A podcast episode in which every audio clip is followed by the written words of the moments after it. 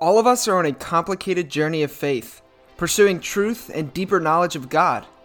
But how do we know we're doing it right? Many of you know that faith is a complicated thing, and it can be a painful and difficult journey, and far too often we are not given a space where we can safely address the complications and issues that arise naturally. My name is Joshua Patterson, and one of my best friends, Marty Frederick, and I have agreed to join each other in creating exactly that kind of space where questions and critical thinking are welcome. We want to look honestly at the issues and questions plaguing the Christian church today and to genuinely seek out what it means to live like Jesus in our ever changing world, in our expanding universe, and in our pluralistic society. We believe that doubt is not the enemy of faith but perhaps one of its greatest allies. We think that the Christian life is more about asking the right questions than it is about finding the answers. And we believe we are being called to continually ask those questions, renewing our minds and rethinking our faith in the process. Thank you for joining us on that journey.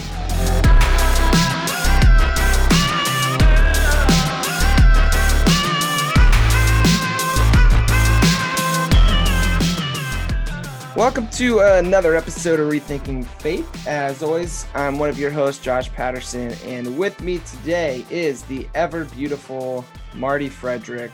Marty, what's up, man? Well, you know, just being beautiful, I guess. Nice. It's According hard. to you. That, yeah. Well, that's a hard job. It is. Someone's so, got to do it, but it's right.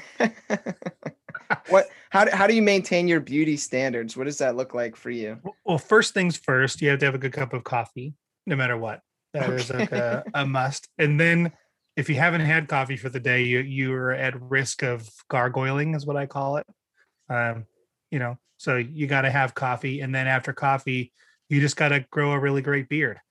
Oh man uh, i can't do that so i'll never be beautiful. Well but but here's the thing all that matters is that one person thinks you're beautiful and that's true for you. So Sweet. who cares about the rest of the people? Yeah well i'm glad that you're the one person that thinks i'm beautiful it's definitely not my wife. Well noel if you're listening which i know you're not um, nope. i'm glad you appreciate josh because if you didn't i don't know what would happen to him. Yeah it'd but, be bad. Kill my kill my non-existent ego but Josh, before we get started with our guest, because I have to do this, I just can't help not doing this. This okay. is really needed. Um, dude, the Bruins kicked the Capitals behind. You should have said ass. It's a stronger word. Like it wasn't even like it wasn't even a hard thing to do. Like it was like no. super easy. Very easy. All and way- like I would I don't know what I'd well, I do know what I'd rather. I would rather my team not make the playoffs than make the playoffs, but then get just brutalized. oh yeah, for sure. Yeah, I mean it's the third time in a row that they've lost in the first round of the playoffs, and I mean I think some major changes are coming. The Caps are I don't know if you know this, but they are the oldest team in the league. Well, if you have Zdeno Chara on your team, still yeah, it's time. Right, right, to right, find some new players. So the average age of the team is insanely high. Basically, they were old, slow, and beat up. Like more than half the team is nursing insane injuries, and it just it was not going to end well. They signed uh, Sergei Fedorov or Steve Yzerman. So, so, so good, good on the the Bruins for being young and fast and talented. Yeah. Uh, I think some major changeups are coming in this offseason. Um, some big ones and some of those young kids that we've been developing need to uh, step up and I'm I'm looking forward to it. But yeah, I'm not I'm not one of those people that are like, "Oh no, it, it, you know, it's the refs' fault." Blah blah blah. Like the Caps just got outplayed and they kind of sucked. So at the end of the episode today, are you going to say go Bruins? Hell no. Go Caps all day well, every day. Well, so I, I this this is rabbit hole, so we don't have to keep going. But like, are you yeah, the person that cheers against the team that beat your team or cheers for the team that beat your team? Because uh, I, there's arguments for both. It depends on the team. I mean, I'm not a fan of the Bruins, but there are some players on the Bruins that I really like. Okay. Um, and so it's it's really going to depend on who they play because they're either going to play the Islanders or the Penguins. And if they play yeah. the Penguins, I'm going to cheer for Boston. If they play the Islanders, I'll I'll cheer for the Islanders because Barry Trotz is their former Caps coach. But okay. All right. Well, now, I just people- thought I'd ask. you know, there's people who like really don't care about this whole thing. Like Jace, text me on a regular basis. Stop talking about hockey. No one cares. well, Jace, this is for you. that part. We Yes, care about hockey, and even though we love you, this is our podcast. So True. That's true. That's true. That's true. just thought I'd make it clear that like All right, man. Well, let's go ahead and bring on our guest because they're waiting patiently, and uh, I don't know if they care about hockey at all. So we don't want them to, you know, cancel the Zoom call or something on us. So uh, with us today is Gabriel Gordon. Gabe, how's it going, man? It's going well, man. It's going well. How are you guys? we're well. Well, Gabe, before we go jump into our main topic for the day, we just have a couple like brief um, bio type questions. So we wanted to ask. So first, uh, who are you and what do you do? Oh man, that's a big question. Well, I like to start off by saying I have the same Myers Briggs as the Joker and Captain Jack Sparrow. Um, so that pretty much sums it all up. But uh, Okay. my name is Gabriel Nathaniel Gordon. Um, I have my mom's maiden name. My dad's name is Roth. Um, and I'm originally from the Seattle area in Washington, the best state in the union, obviously. And I, my grandparents were Assembly of God missionaries, so I spent some time growing up overseas in Thailand. Um, I spent a year of high school living in South Dakota, and I mostly lived in exile. The people of Seattle exiled us to Oklahoma, and so I grew up there and uh, went to Oklahoma Baptist University, where I got my undergraduate degree in anthropology, and I double majored in cross cultural ministry with an emphasis in international church planting which means I don't make any money. And then after being out of school for a couple years and, and marrying my beautiful wife, um, I started attending Portland Seminary, where I'm getting my master's of theological studies with an emphasis in biblical studies, um, and where I wrote my thesis not in the subject of biblical studies, but in historical theology um, over the church father Origen and his comparison with uh, the fundamentalist understanding of scripture. And I just wrote my second book. So I think that kind of sums it up. I have a dog named Karl Barth. That's that's important too. we can hear him. Yeah, sorry about sweet. that. No, you're good. Josh's dogs bark on the podcast all the time. I, So- and and I'm wearing a dog shirt. Look, this is my my, my wife's uh, company she works for called Barks. So listeners, it's a kick-ass shirt. It says love, but the O is a pit bull face. nice. Now they know. The round face, round face. That's what they. That's the. That's the like the I don't know the weird name for them sometimes, but um okay you were cool. Talking about Brandon. No, it Inside wasn't. baseball. We can't. We can't. yeah, we that. can't do that. Um, Oh, I, I, I should say one more thing too, though. Um, and so here's a biograph. I'm gonna I'm gonna sing you the Father Abraham song, but the the Jewish version, and you have to be at least partially Jewish. My friends they say I'm Jew-ish because I'm I'm a quarter Jewish. Um, and so, but you have to have some sort of Jewish heritage to be able to sing the song. But this is this is the Jewish ver- version, not the virgin. Definitely not. Um, this is the Jewish version of the Father Abraham song. Are you guys ready? Are you ready? We're ready. You ready for Do this? it. Okay. Father Abraham had many sons. Clap along, guys. Many sons had Father Abraham. I am one of them, and you're adopted. If you grew up in the church, that's hilarious. But if not, that's so boring. Yeah. I like it. nice. Thanks. Yeah. Well, so Gabe, we started the show off. Wait, do you want to be called Gabe or Gabriel? Do you care? You call me Bob if you want. Or All right, Nancy, Carl. you know. Um, so um, we started the show talking about hockey because it's important to Josh and I. So, um, who is your favorite ice hockey team? So I hate sports. Um, so I'm so sorry. I'm so sorry for that. It's okay. Although it was fun listening to you guys. Um, I would have to say the Mighty Ducks because that's what someone told me to say. And then my wife told me to say the Avalanche because we live in Colorado and that's the Colorado hockey team. So But you I've know- never seen them. okay, being from Seattle, starting next season, I believe you will be able to say your favorite team is the Seattle Kraken Which is a dope Oh. ass name for a hockey. because they Seattle's getting a NHL ice hockey team. Yep. and- Interesting. So it'll probably be similar to the way my family has treated the Supersonics. So Yeah. when so none of my family likes sports. That's just I I don't know why. Just even both sides of the family, mom and dad side, nobody likes sports. Um, I know it's a travesty for some people, but when uh, the Supersonics, Seattle Supersonics, the basketball team, left and went to Oklahoma and became the Thunder, you know, um, one people in Seattle don't like the Thunder, even though nobody, I, as far as I'm aware, went and saw their games. And two, um, my family's always seen them as traitors, and so um, it'll probably be like that. That we won't pay attention to them until they leave Seattle and become another team, and then we'll, you know, Be mad at them. Yeah. yeah, be mad at them. Well, from what I've from my time living in Seattle for a few years, I rec- I remember that it was like the Mariners and or the Seahawks. Yeah, but that was pretty much the extent of like what people actually cared about. There might have been other teams, but I don't think anyone cared any further. Yeah. Um, so interesting. I don't know when you were there, but before 2014, before the Seattle uh, uh, Seahawks won the Super Bowl, Mhm. I don't remember anyone in Seattle wearing any Seahawks gear at all. In the airport, in, in the city, wherever, I don't remember it.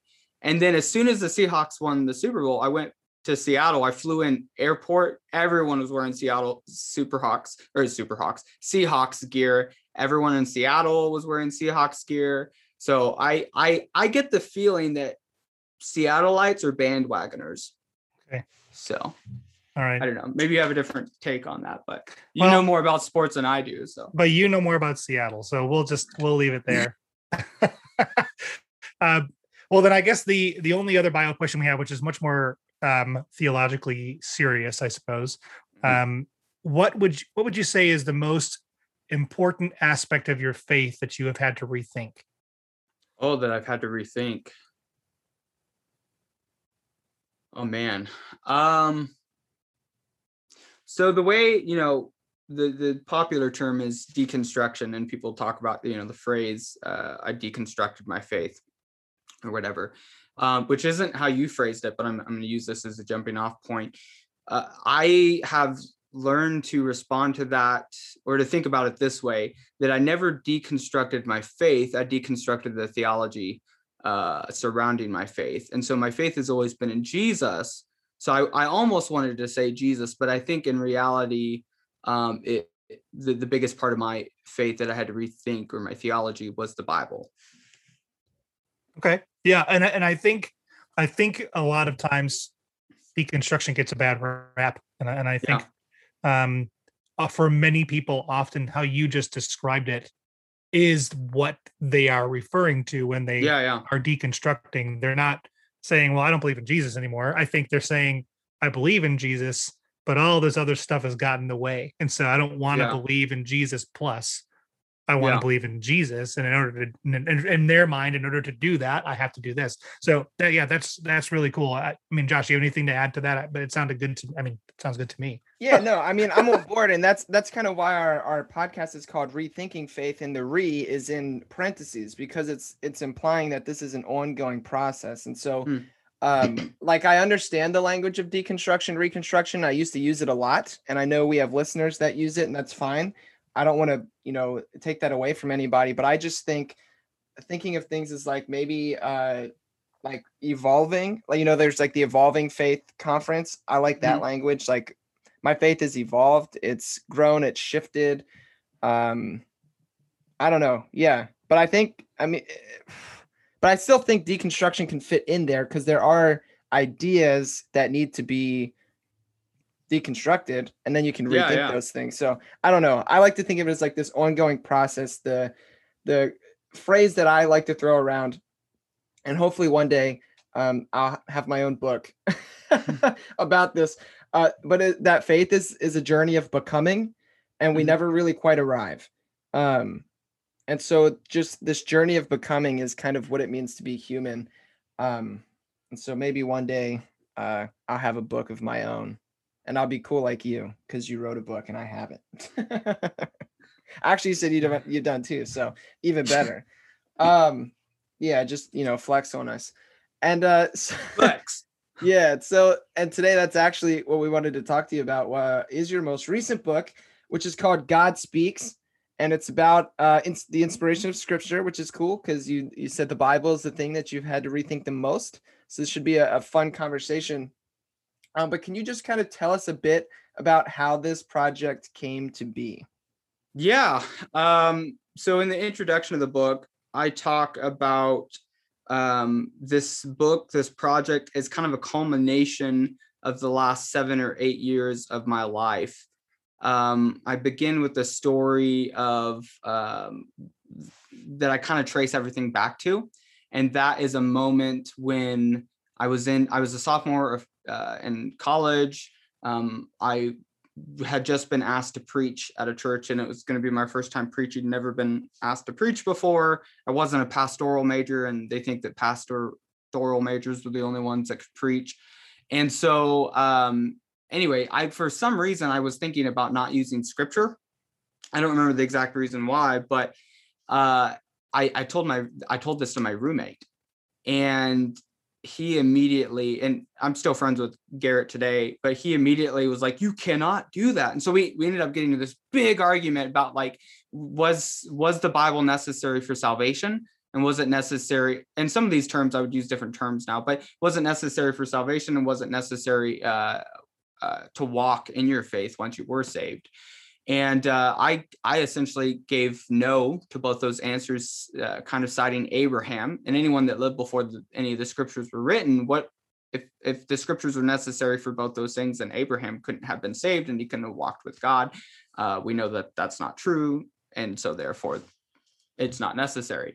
Um, so, so but I so that's the first moment. I won't go through all the moments, but there there integral moments in my life and in my story that led up to the culmination of this book.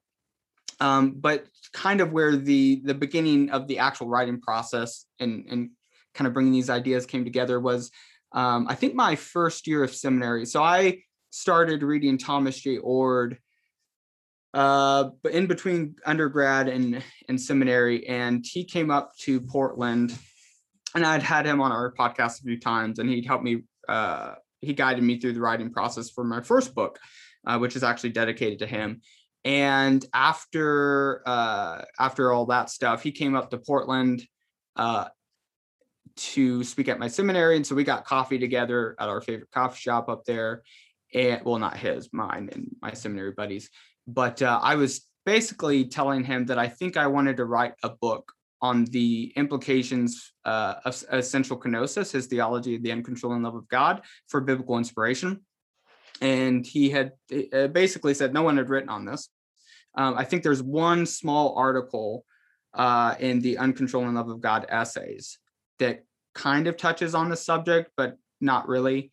Um, and but other than that, there's nothing, no books, no articles, nothing that he's aware of or that I'm aware of. And so uh, that's kind of where the the culmination of this book came from was that conversation or some of the ideas um, behind that conversation. Um, and there's a lot more to it, but that uh, that's kind of the beginning of it. So yeah, right on, man. I'm so like I told you when we were texting, I'm so glad you you did write it because I've always wanted to read one. Um, specifically uh, about the implications of uh, essential kenosis and, and the inspiration of scripture. So well done. Thank you. I wrote this for you, Josh. Oh, sweet. Thanks. Just you. I appreciate yeah. it. No one else. He just wrote it last week too, by the way. Yeah. After you guys started talking, and Josh was like, "I really wanted this book." He's like, "Well, okay, I'll write it then." And so that was it. Yep. Yeah. So that's it's the handlebar mustache. That's what gets him where he where he needs to go. So, um, well, so Gabe, so when it comes to the inspiration of scripture, what's some of the common ideas and understandings that are floating around right now? Yeah. So in the book, I talk about uh, six popular notions of inspiration. And when I say popular, I use that phrase intentionally because I don't think these are historical notions of inspiration. I think they're new. Um, and in that sense, they're progressive or novel or liberal, whatever terms you want to use. It, and which I think you know helps to frame the conversation because a lot of these ideas of inspiration tend to get framed as if they're old, as, as if they're the historical view that Christians have always believed. But in reality, they're very progressive in the sense that they're new, right? They're 100, 150 years old. So, so there's six notions, um, and, and most of these I would put in that category of they're actually new. So I just say these are popular notions of inspiration. These are what the loudest voices are saying. So uh, one, and they all kind of center around the idea that when you read Second Timothy 3:16, all scripture is God breathed or God inspired, that that means scripture is God's word and that scripture is inerrant. So they, they all kind of center around that. So the first problem I deal with is the problem of evil, um, because the underlying theology uh, uh, be- behind the idea that the Bible is the inerrant word of God is also the same underlying theology behind um, what most of these people have, uh, how they deal with the problem of evil. So, uh, should I describe briefly what the problem of evil is? Yeah, okay. yeah, that would be helpful. And so this, um, I think, yeah. So I have like out of the six, and you don't have to go. Yeah, you you you tell me what you want to talk about, and I'll talk about it. No, no, yeah, I got you. So the we have three that we wanted to like to jump on specifically, like okay, to have more detail about. But um, the I think before we jump to the problem of evil, though, maybe a uh, and it's my fault. I wrote the question. Maybe a better way to to ask it would have been, um, so I don't know. Let's go relational with it. Like growing up, what like what did what were you told about the inspiration of Scripture? Like what what was your understanding? Like for me, I was told eh, some version of verbal dictation theory, like okay, God whispered in Paul's ear, hey, Paul, write this down. And Paul like wrote it down. And like yeah. that was my understanding. That's what I was taught. I was taught that the Bible is inerrant. Um, and that's kind of where I hung out for a while. I don't know if that's similar to Marty's story or not. Marty, you can chime in, but that's I think start there and then we'll jump into your uh your your arguments against Yes. Yeah. So I guess maybe then the best place to start is to say that the idea that I grew up in, uh, so I grew up Assembly of God in Southern Baptist. I was in the Southern Baptist Church, even though theologically I wasn't Southern Baptist at this point, but until I was about 23 years old, at which point I was kicked out of a church in Seattle. That's when I kind of left the Southern Baptist world. I kind of took that as a, okay, I've been kicked out. I'm good. And I'll go somewhere else. Um, but in that period, I, and especially early on in the Assembly of God background, so I'll quickly say this Pentecostalism is in its origins is not fundamentalist. And when I say fundamentalist, I more or less mean belief in inerrancy of scripture. Um, but over the last hundred years or so, and I don't know all the history, a lot of Pentecostal, Assembly of God, Foursquare, whatever, have taken on some of those fundamentalist elements. Um, and my family was one of those uh, Pentecostal groups had taken on that fun, those fundamentalist elements. So growing up in the Assembly of God world and then going into the Southern Baptist world and eventually into a Southern Baptist college, that's essentially what I was taught as well. Is that your faith is entirely based off the Bible because the Bible is the inerrant word of God. Um, that is, and I think we were also taught um, uh, specifically verbal plenary uh, inspiration that um, each word was uh, given to the biblical authors and that they essentially acted as instruments. It's not quite dictation theory in which God, you know, basically picked up the person and possessed them and, and used them as a pen. It's similar. You get the same product, I think. Um, they would disagree with that. So I don't want to put them all in a box, but um, but yeah, that's essentially what I grew up with, and because it was the inerrant word of God, my my my faith was supposed to be based off of that. Yeah, it was like. Uh, oh, sorry. Go ahead, Marty. I was going to say, Josh, you asked earlier. I, I don't know that I really remember like being told anything specifically, but I think I walked around believing that it was more so like these people, like someone like a Paul, um, were writing things on Jesus.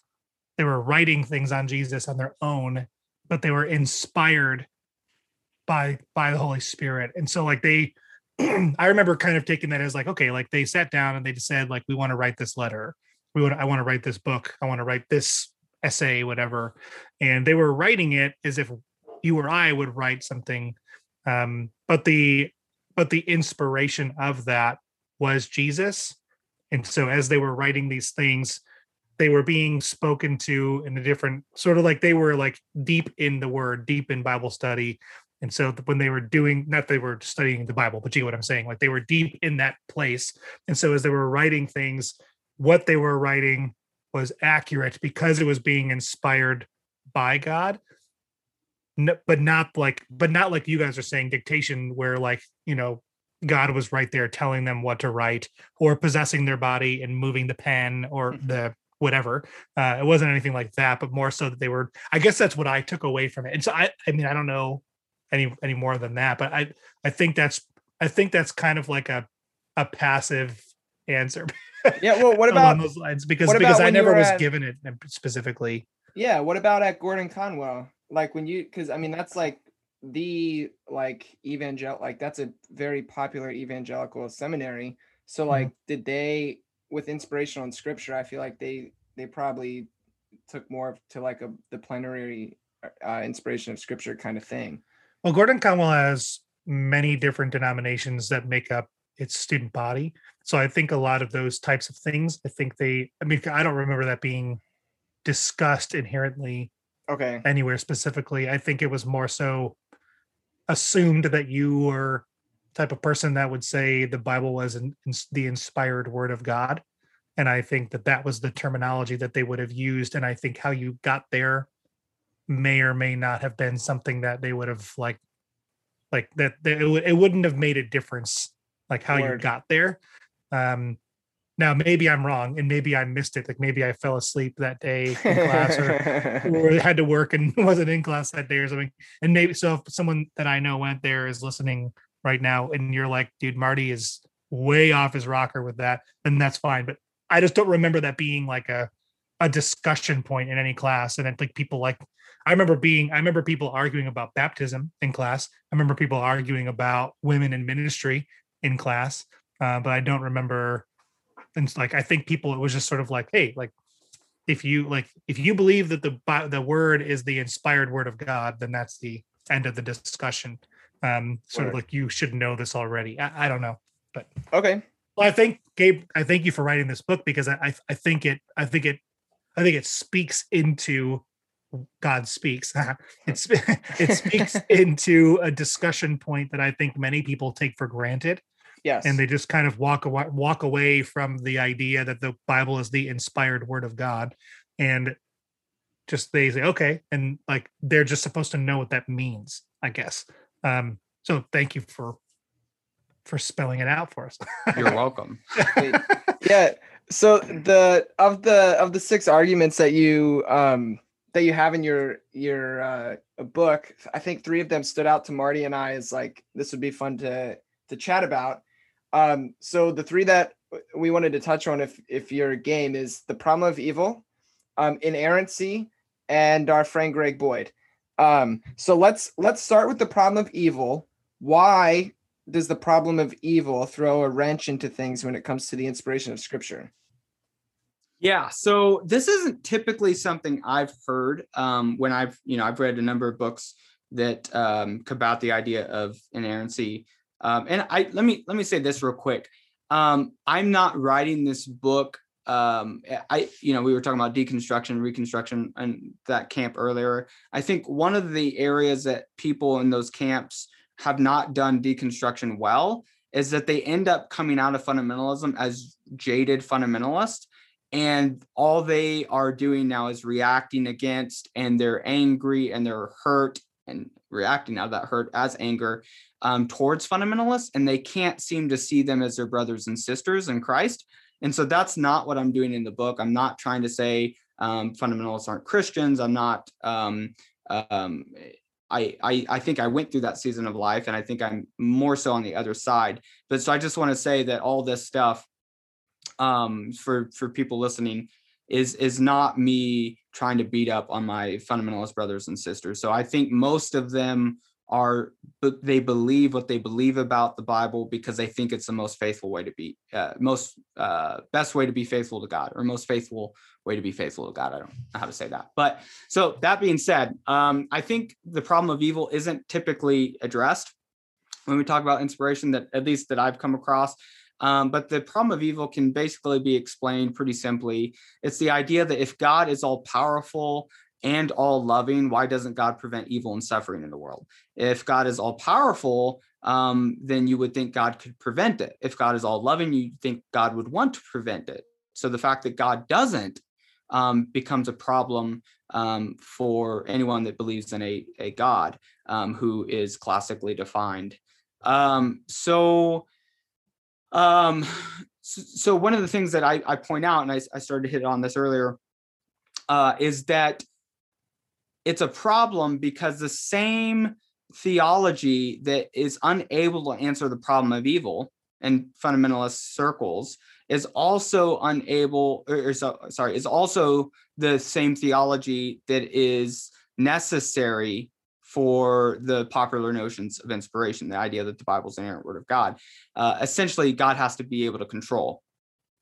And so uh, if god if the bible is going to be produced as god's inerrant word there has to be some level of control over the authors in order to produce that text as uh, inerrant, as God's word. Otherwise, it would be interpreted, it would be mediated, it wouldn't be directly God's inerrant word. So there's a certain level of control that's necessary. But if God has that same level of control for inspiration, then it means that God has a certain level of control that God could probably prevent evil.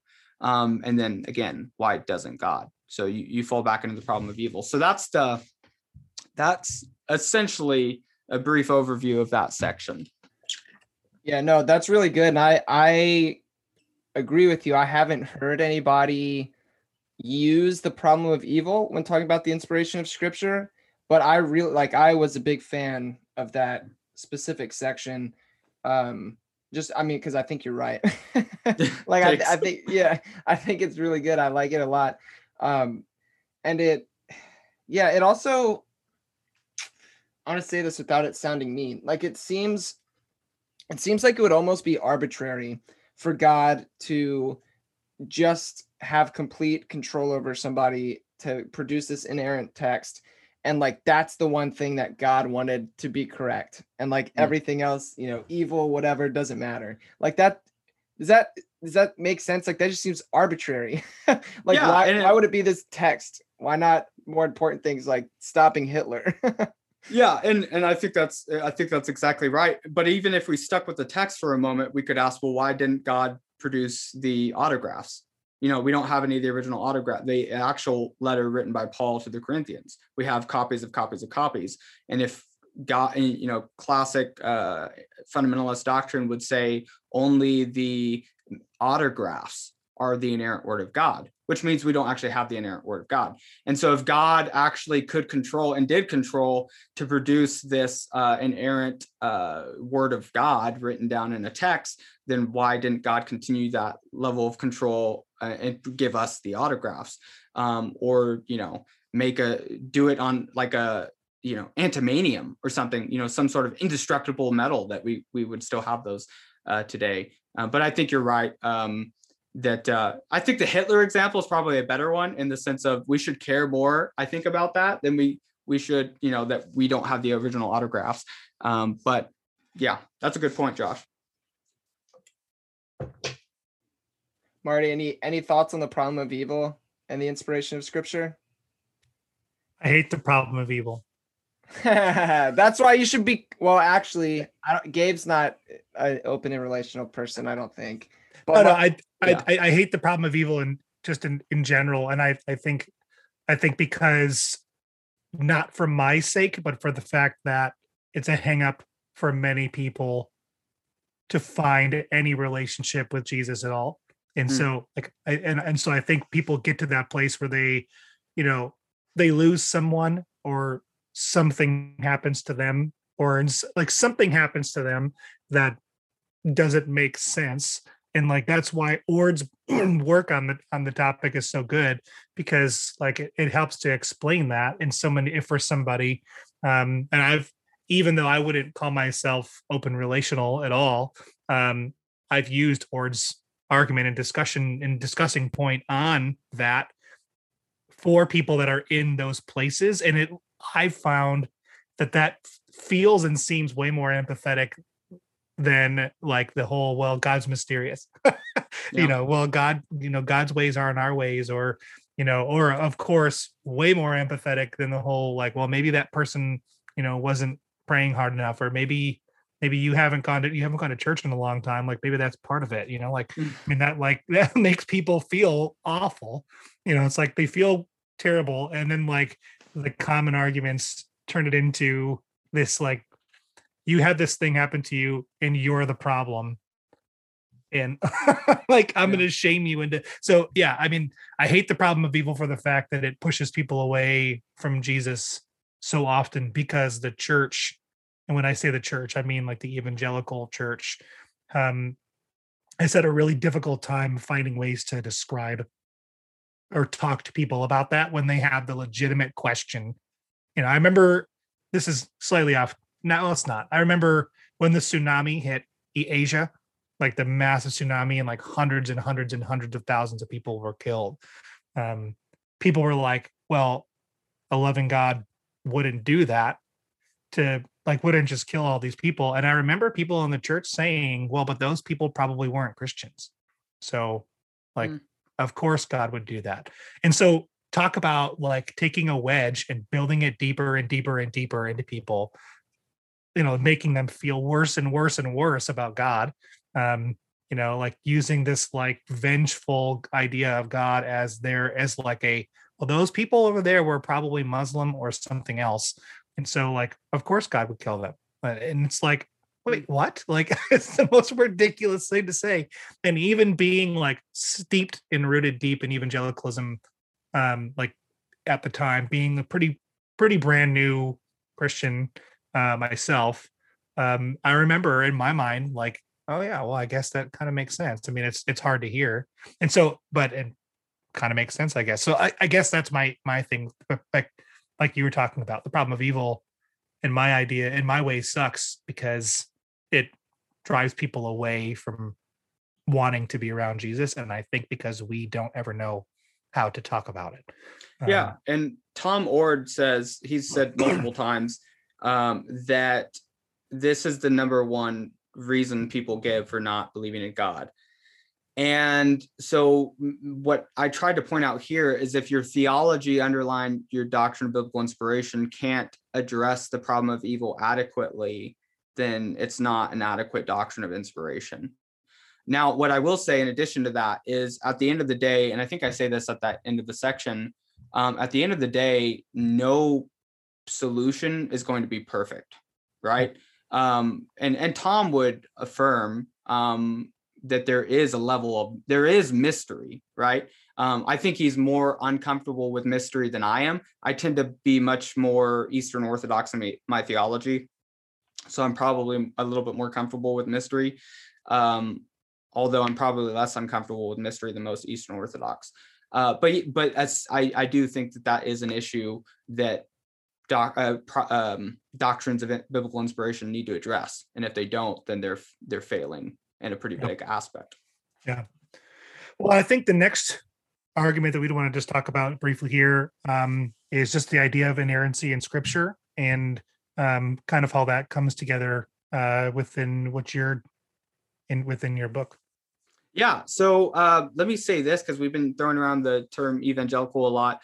Um, so I would actually make a distinction between evangelicals and fundamentalists. I was on um, a call with uh, uh, John Sanders um, for my podcast, and he said that essentially, um, I hope this was actually in the interview and not off topic. But anyway, he, I don't think this would be bad for me to tell people, but basically, he said that fundamentalists have co opted the term evangelical, and I think that's spot on. His, from a historical point of view, they're not the same. So, you know, if you think about, you know, um, uh, kind of Gregory Boyd's concentric circles, but in terms of the Protestant tradition as a whole, you have you know Protestantism that arose 500 years ago. You have evangelicalism that arose with um, George Whitefield, the Wesley brothers, and Jonathan Edwards um, 250 years ago, and then you have fundamentalism that arose 100 150 years ago. So all fun the way i like to say is all fundamentalists are evangelical in a historical sense and not all evangelicals are fundamentalists.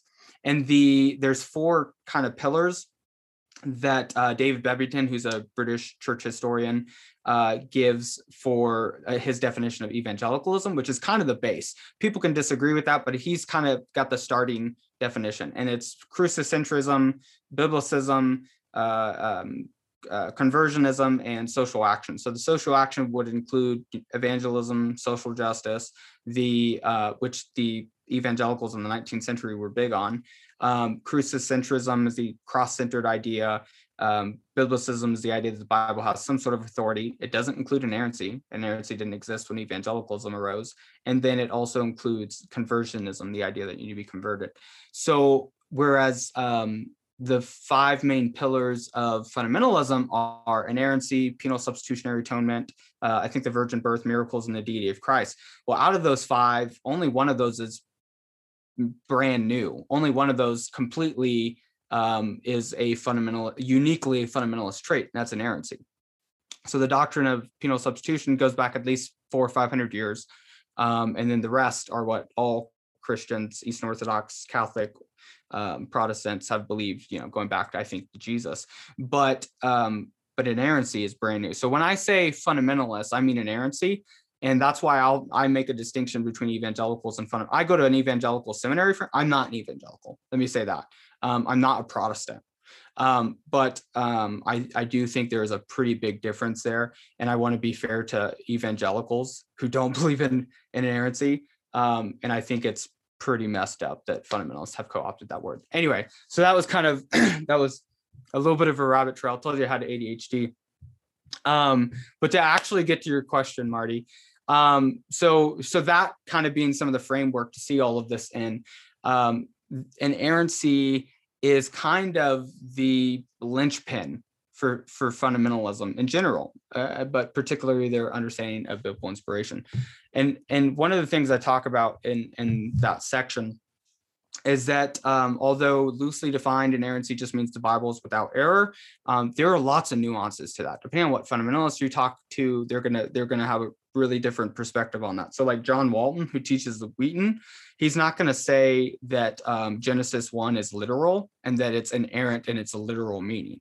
He's going to say, well, if we took the Bible literally in the sense of what does it literally mean in its own historical context, you know, it, it, it has to do with ancient cosmology. It's not answering our modern questions, but he's still going to say the Bible's inerrant. Whereas maybe a more popular view um, is that the Bible is inerrant uh, in a literal sense for all of it. So it's a it's inerrant in its theology, it's inerrant in its history, it's inerrant in its science, um, and all those sorts of things. So there, so so I, I tried to be nuanced and, and to explain that there are different variations of an inerrancy. Ultimately, though, I think all of them um, produce. I think there are multiple problems um, with inerrancy, and I talk about that in in the in the book.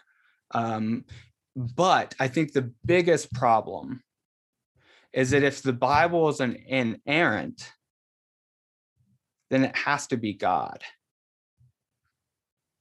Yes, right? I loved that distinction that you made in that chapter, drawing the two together. Can you but so for people who might be confused to like, okay, I don't I don't see it, can you just thread that that line for us briefly? Yeah, so I will um I'll quote um one of the people I quote in that section real quick just to to this is not um just to say that I'm not I'm not making stuff up. But then I will jump ahead to my Karl Barth argument, which is the main the main piece.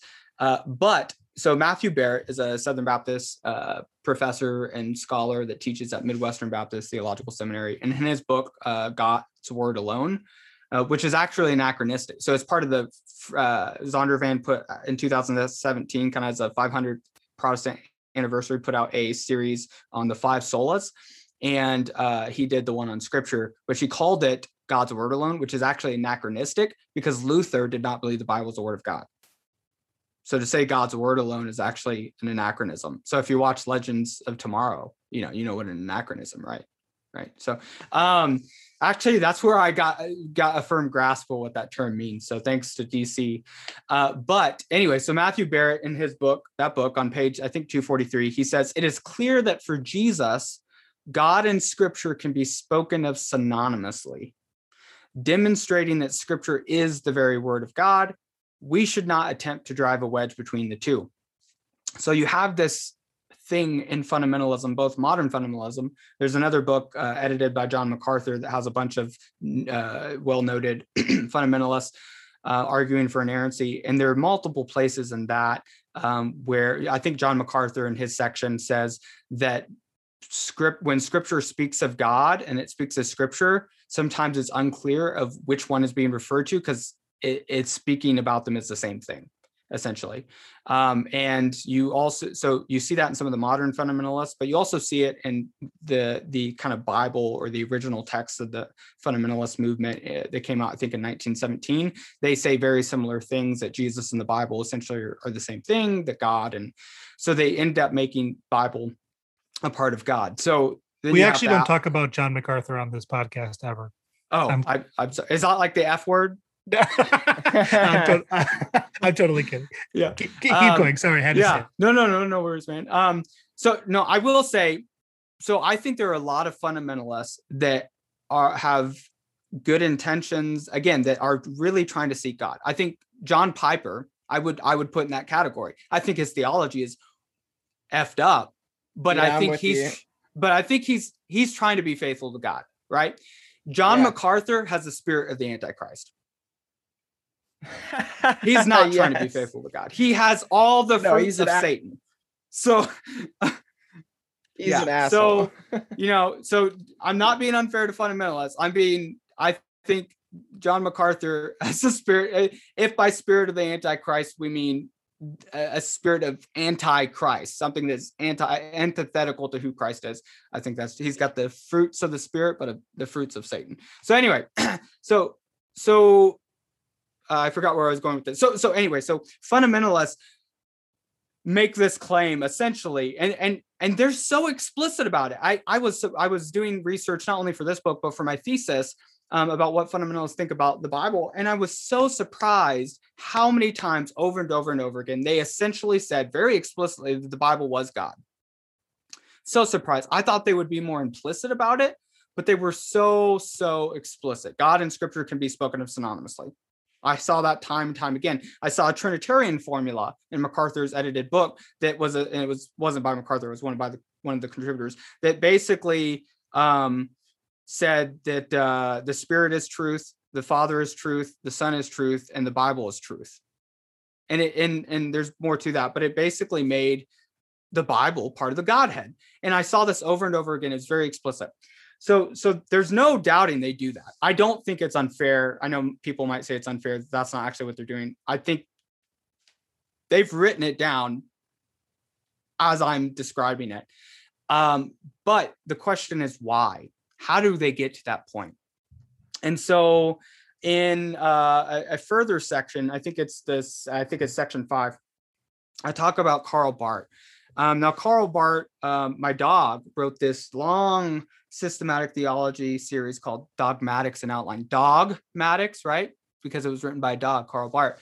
Um, but anyway, he was. Are you a, dad? Are you a dad? Because that was I'm, a super dad joke right there. I'm not a dad, but I'm glad I named my dog Karl Barth so I can do that. I have. You're you're you're, you're a dog dad. I'm that a counts. dog dad. Yeah, maybe maybe one day, but um.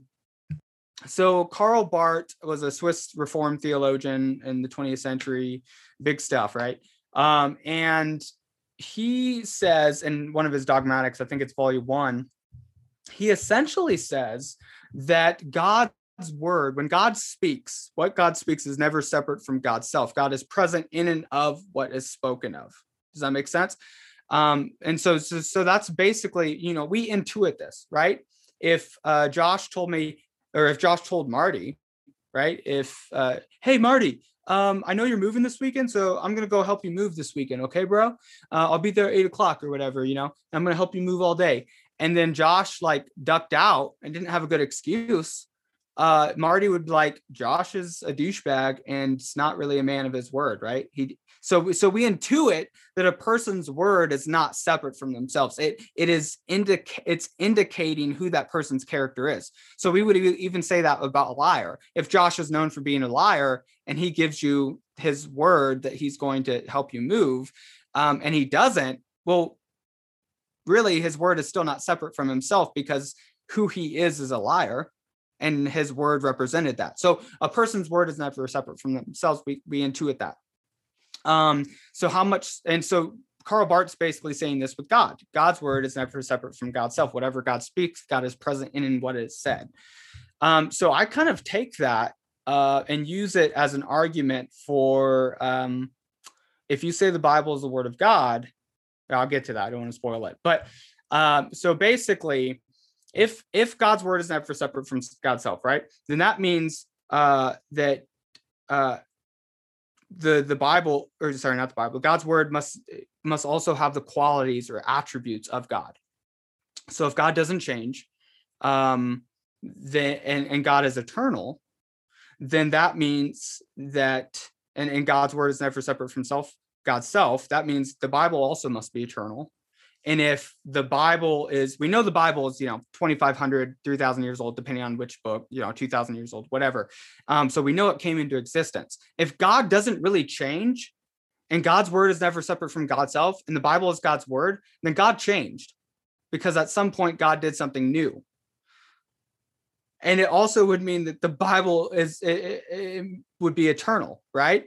Uh, so, so basically the argument is whatever you give the term or title word of God to, it has to be God.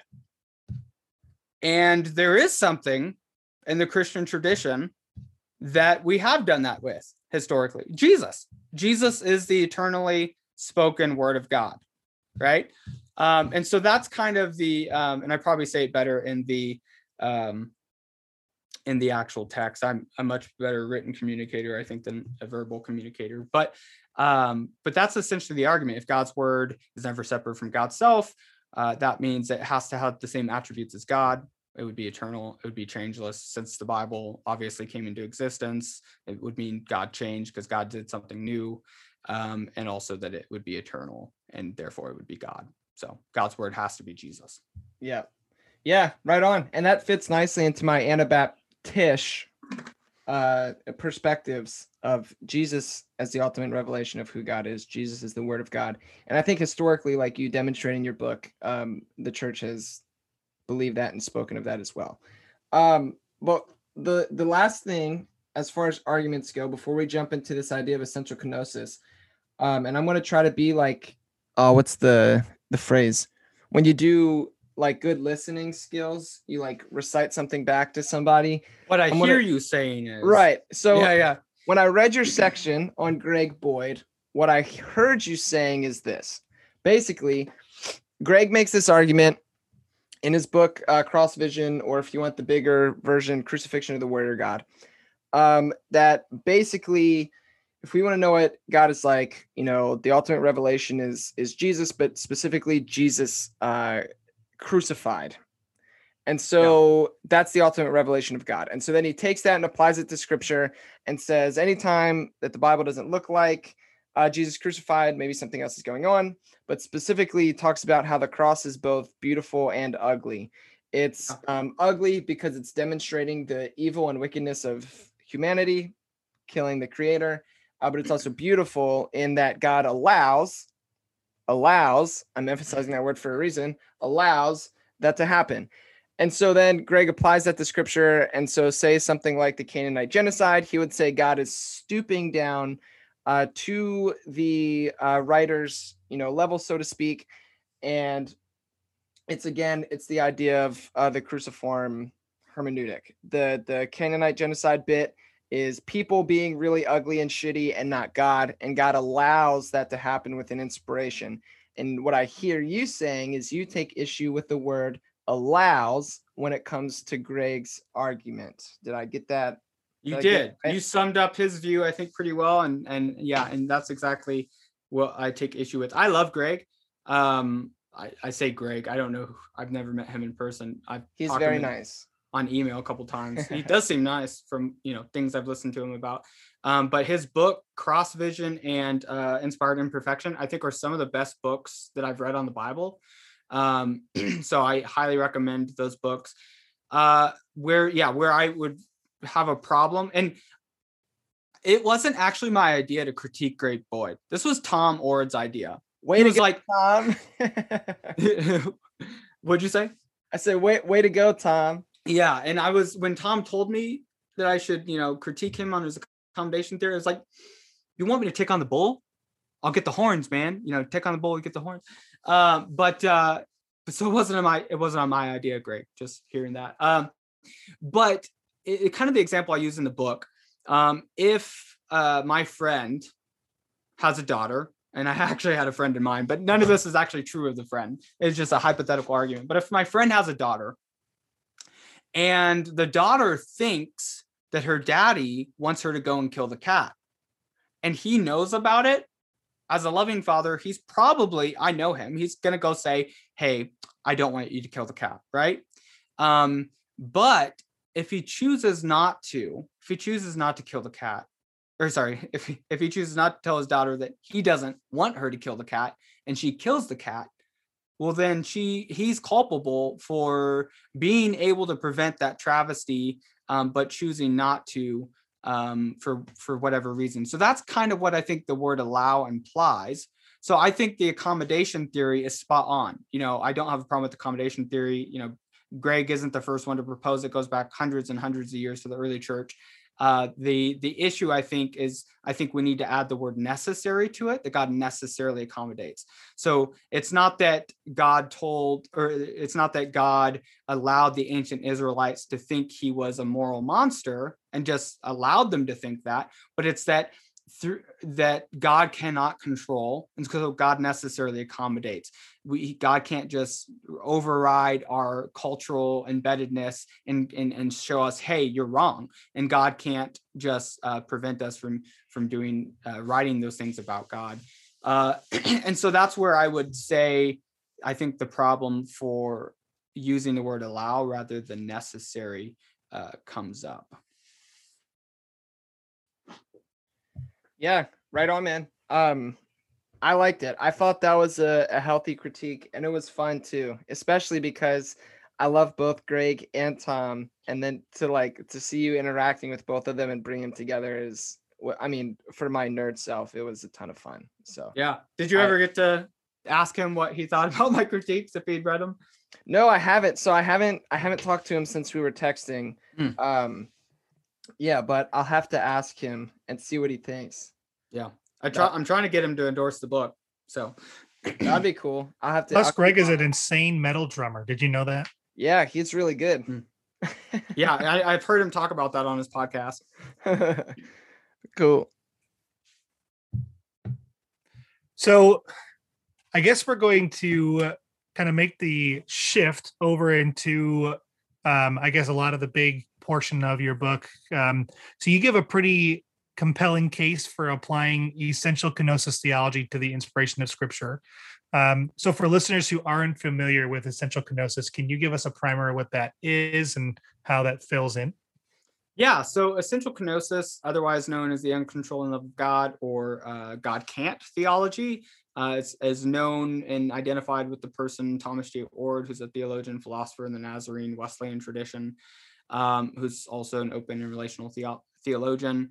Um, and as you mentioned, Josh, I am not an open theist, although I'd consider myself a relational the- theologian. Uh, b- but that's kind of who it's associated with. Essential kenosis is basically the idea of this so uh, we start with God cannot act outside of God's nature, right? Um, you know, we see this in the New Testament where it says God cannot lie. God, uh, when we are unfaithful, God remains faithful because God cannot deny God's self. Um, you know, there's all these philosophers would say God can't do anything that's illogical. So God can't make a stick longer than itself. God can't make two plus two equal five, and so forth. So we say that God can't do some things, and those things are outside of God's nature. So God cannot act outside of God's nature. So then we ask, okay, well, what is God's nature? Well, we would uh, people in the essential kenosis camp would say, well, God's nature is love. So that means God can't do anything outside of God's nature. Um, so God must always be loving. Then we add a further descriptor and we say God's love is uncontrolling because we wouldn't say controlling or coercion is a loving thing to do. right? So if a spouse is controlling or coercive, we wouldn't say that's a loving spouse. So we say that love is inherently uncontrolling. When we say love, we mean it's uncontrolling. So if God's very nature is uncontrolling love and God can't act outside of that nature, that means God can only be uncontrolling love, can only do things that are representative and characteristic of that nature. So um, God, it, and we will also say that God, it, it is loving to give freedom. That if God can't control, that means God necessarily gives freedom. It's not something God chooses to do. It's something that's part of who God's nature is. So God gives freedom necessarily, and since God can't control, He can't retract that.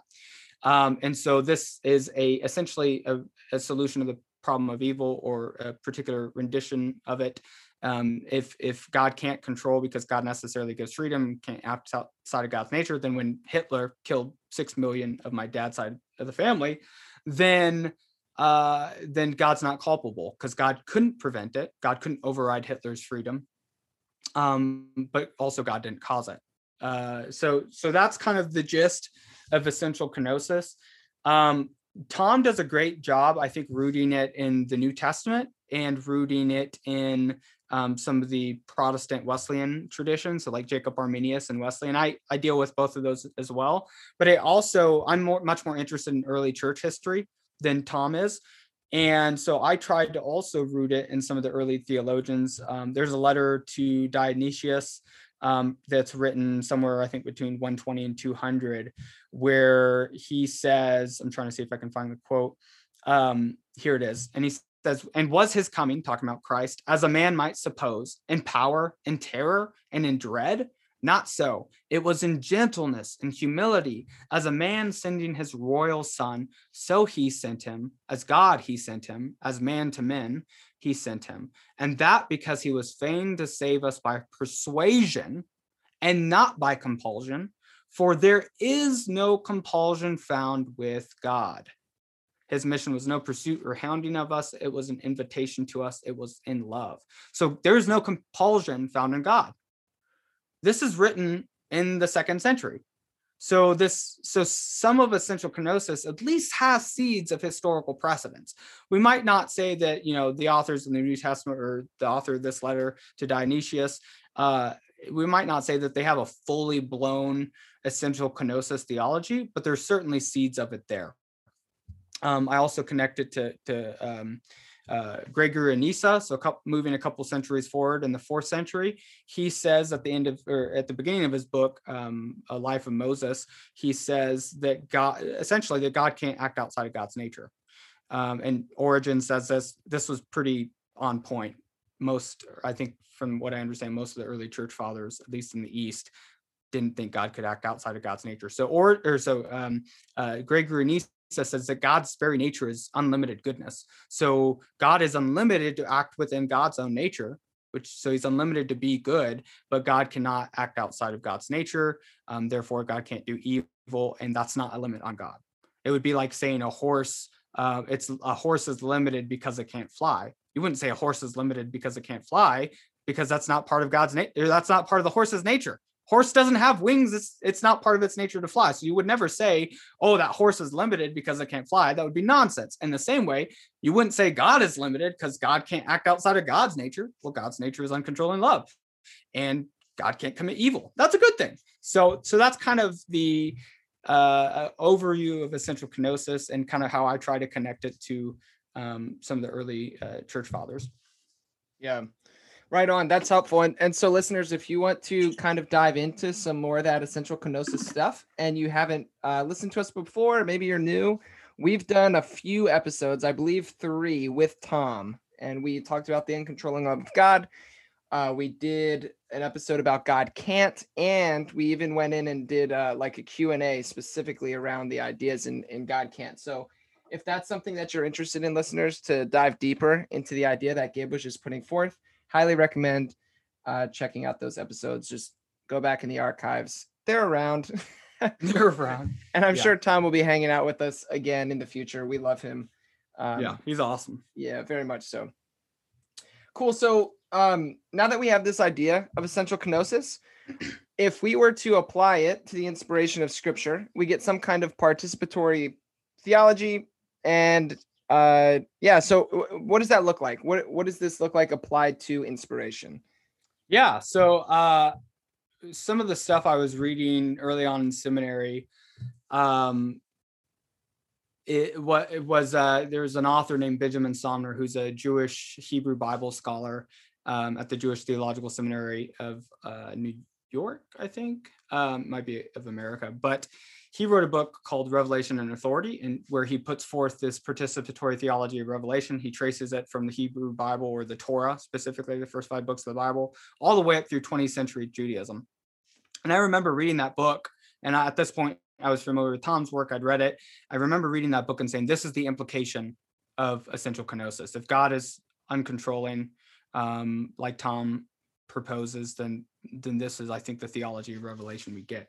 So the way I like to describe what a participatory theology of revelation is, is I like to go to the example that Sommer uses, uh, and I think it's a great example um, in Exodus. I think it's 19. So Moses, it's the Sinaitic revelation that's happening. All the Israelites have just come out of Egypt. They're at the, the foot of Mount Sinai. The revelation's happening. So Moses approaches the mountain that's covered in thick darkness, and then God speaks out of that darkness. And it says um, in the NRSV, which is the translation that a lot of scholars use, and that uh, it's kind of the translation we most go to in the Episcopal Church, which is my denomination. Uh, that's the one that Jesus wrote himself, right? Uh, yeah, yeah, Exodus, yeah, NRSV. Jesus wrote it himself. Yeah. yeah, yeah, You're spot on, man.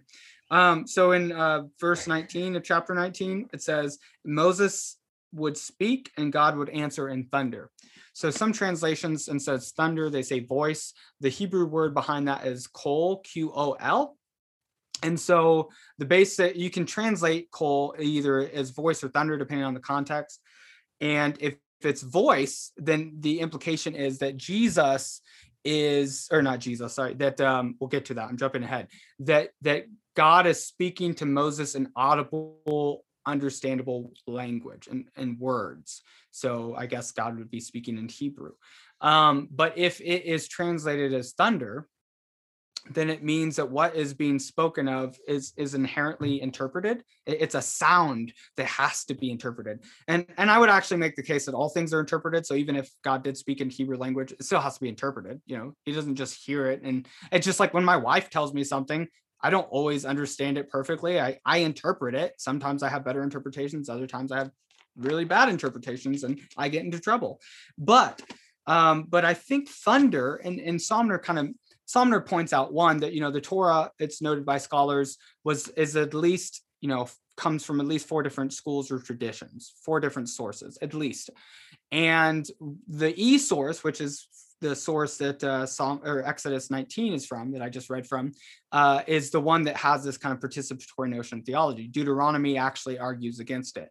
Um, so the Torah isn't unanimous on this, but you see some of these participatory theologies in Exodus and the E source actually carry through through the Hebrew Bible, and again through uh, rabbinic and medieval Judaism all the way to 20th century Judaism, and that's what Sommer does a great job of tracing. But so there are good good reasons to understand um, that we should translate kol as uh, thunder. Um, and one of the, the reasons is because if you look at the uh, surrounding ancient literature surrounding uh, the Israel, um, say specifically the Ugaritic text, which the Ugarit was a, a, neighbor to the north of Israel. They have a, uh, a uh, the lang- their language is very it's a relative of Hebrew. It's very similar in the same way that if we look at the word in a Hebrew shalom, which you know peace, or uh, in Arabic it's salam, um, which the peace of God be upon you. These words mean the same thing, and they're similar, right? Shalom and salam sound similar, right? So they're they're what's called a cognate. They're related. They're uh, and not only are they related, but these two words mean the same thing and they sound similar. So uh, in the Ugaritic text, um, in the epic of Baal, you know, Baal, the bad god from the Hebrew Bible that the Israelites were always going and worshiping, uh, in his epic written by the Ugaritics, it talks about, it uses the word QL, uh, it translate literates as, which is the Hebrew, which is the co- Ugaritic cognate of the word kol So it's the same word. It sounds similar, QL, QOL, very similar. Um, and the way it uses it in this text is through parallel uh, poetry. In parallel poetry, we also find this in the Hebrew Bible. Lots of ancient Near Eastern texts use parallel poetry. The first line says something, and the second line says it again, but in different words, re- rephrased sometimes. And so basically, whatever the second line is saying, it's saying it's just rephrasing what the first line is about. So in this poetry, uh, from the Ugaritic Epic of Baal, it, it uses, it talks about the voice of God, and then the next line says the thunder of God. So it's using thunder and voice interchangeably. And we see this in the Hebrew Bible. We see this in some of the Psalms, and you can go look at my book if you want to find out where those are, um, or read Benjamin Sommer's book. But um, another place that we see this in that I thought when I came across this, I was blown away. And I talk about this in the book. So if Sommer traces this participatory theology from the E source in the Torah all the way through the Hebrew scriptures, um, through rabbinic Judaism, medieval Judaism, all the way up to 20th century Judaism, and all the New Testament are Jewish texts, might we find this Jewish idea in the Jewish New Testament? Maybe. And in John 12, I would say yes. John 12, um, uh, let's start at 28 uh, Jesus says, Father, glorify your name. And then the narrator says, Then a voice came from heaven. The crowd standing there heard it and said that it was thunder. Others said an angel had spoken to him. And then Jesus, you know, goes on to interpret what just happened. So the, the two things that we see in that is one, that when God speaks, there are multiple interpretations, right? We're inherently interpreting. So some people thought it was an angel, other people thought it was uh, was thunder. And then Jesus is like, no, this is my father, bro. And he explains it. Um, but the other thing is that voice and thunder are used interchangeably again. They heard a voice from heaven and it sounded like thunder. So that idea of God's voice is thunder is in the New Testament, is in John chapter 12, verse uh, 28. Um, so, so this idea of participatory theology, um, I'm not saying that we necessarily find a full blown view of it. But so that's how I would explain participatory theology. Um, and, and well, let me add this to it. So that's kind of the idea of kol translated as thunder. Um, it has to be interpreted.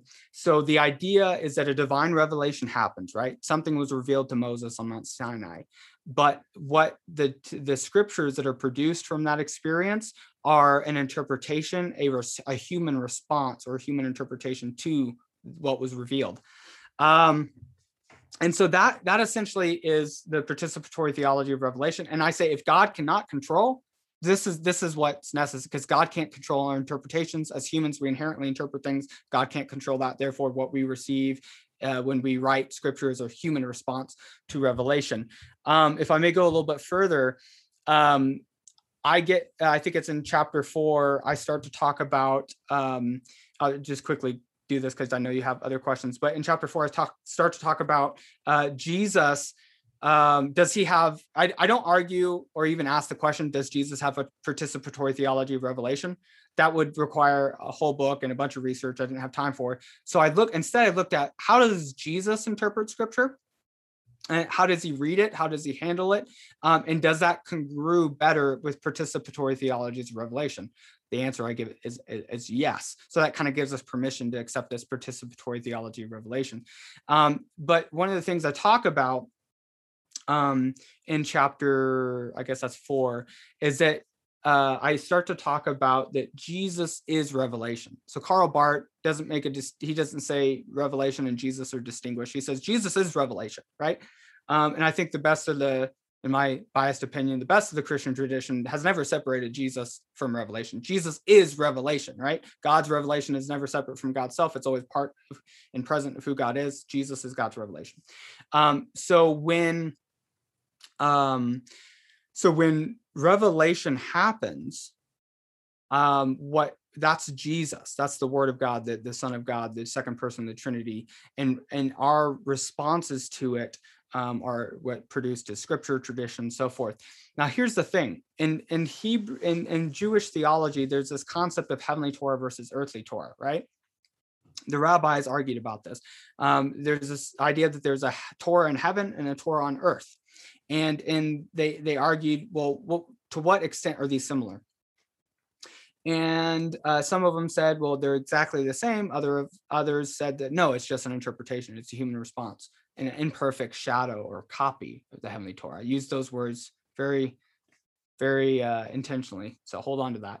Um, so the argument I make is that Jesus heavenly Torah, of which the earthly Torah is a representation or human response to.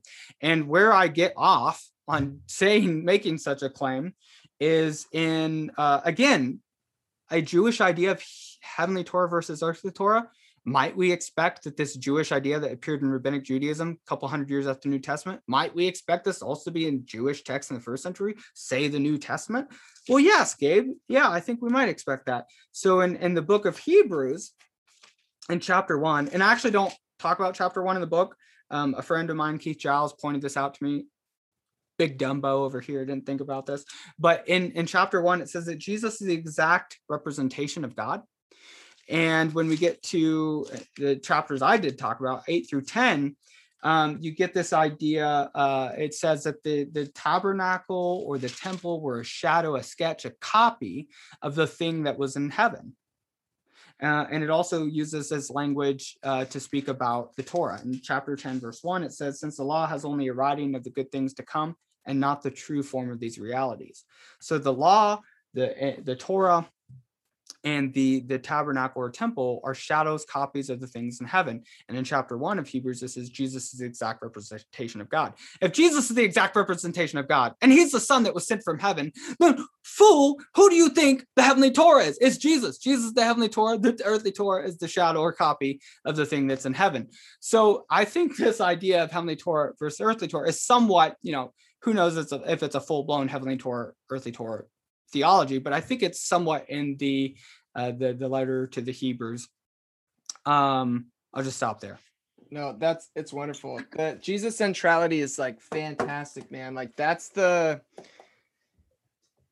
I mean, honestly, the, so the reason that I even like went down this road in essential kenosis and open relational theology, the likes, is because of Jesus. Like Jesus changed everything because I moved from what we talked about the start of this episode, this Bible centered theology, uh, which most uh, Christians hold to, um, and instead said, okay, scratch that for a second. hold to fundamentalists. That's yeah. that's yeah. yes, hundred percent. Fun, uh, fundamentalists hold to. Um, yeah, not most Christians. In my experience, yeah, Catholics most Christians. Orthodox don't. Nope, not at all. Yeah. Yeah. Yeah. So um thank you for catching me on that.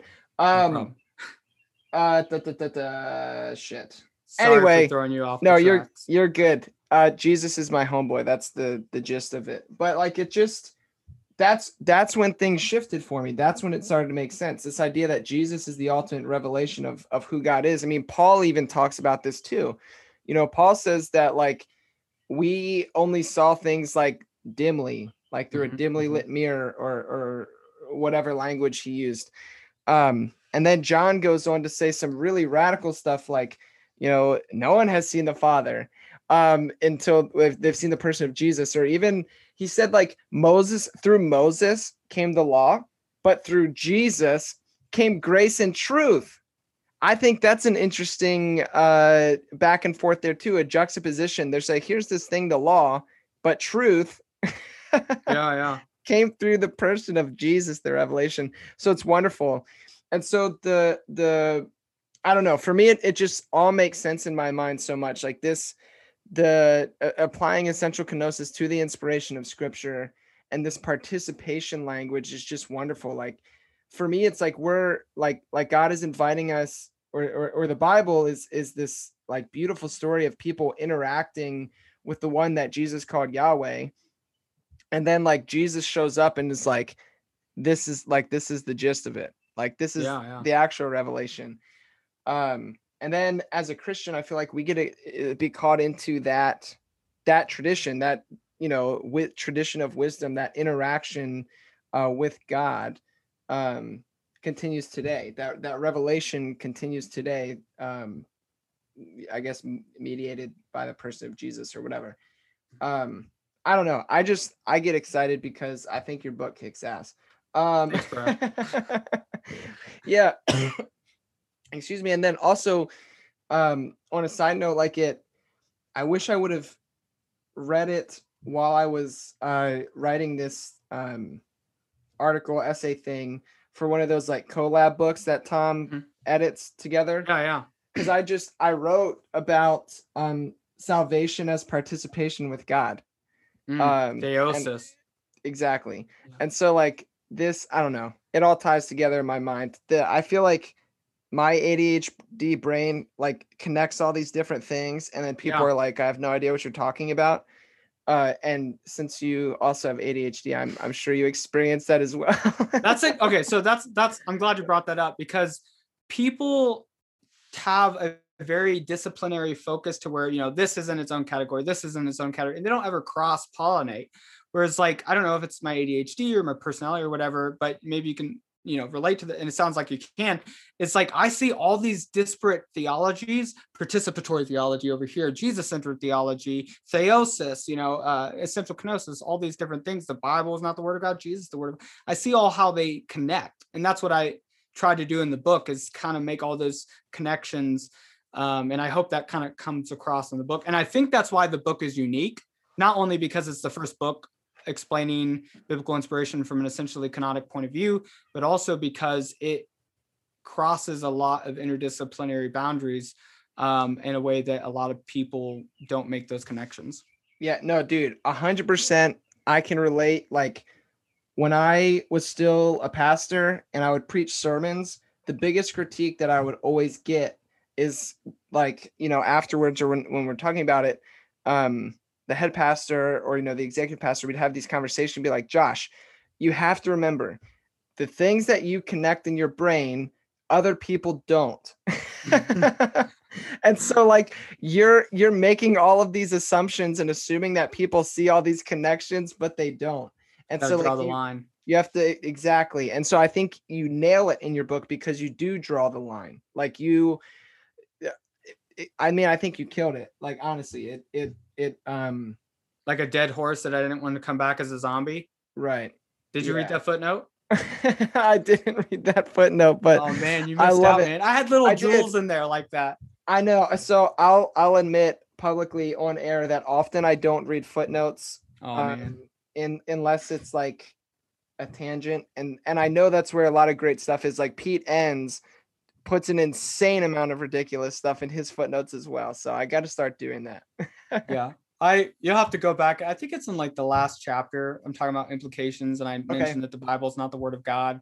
And in the footnote, I said I know I've beaten this like a dead horse, but I want to make sure the horse doesn't come back as a zombie horse and kill us all. Yeah, that's good. Yeah. Yeah. I like So, it. That's a quality footnote. yeah. listeners Thanks, should- man. Listeners should purchase your book specifically for that footnote alone, if nothing else. Just that. yeah I, and and you know i also put in like where when there's words i use that i don't think the normal person is familiar with i i define those in the footnotes and i have a glossary yeah the hope is helpful. glossary was super helpful. Yeah in the back. That's cool.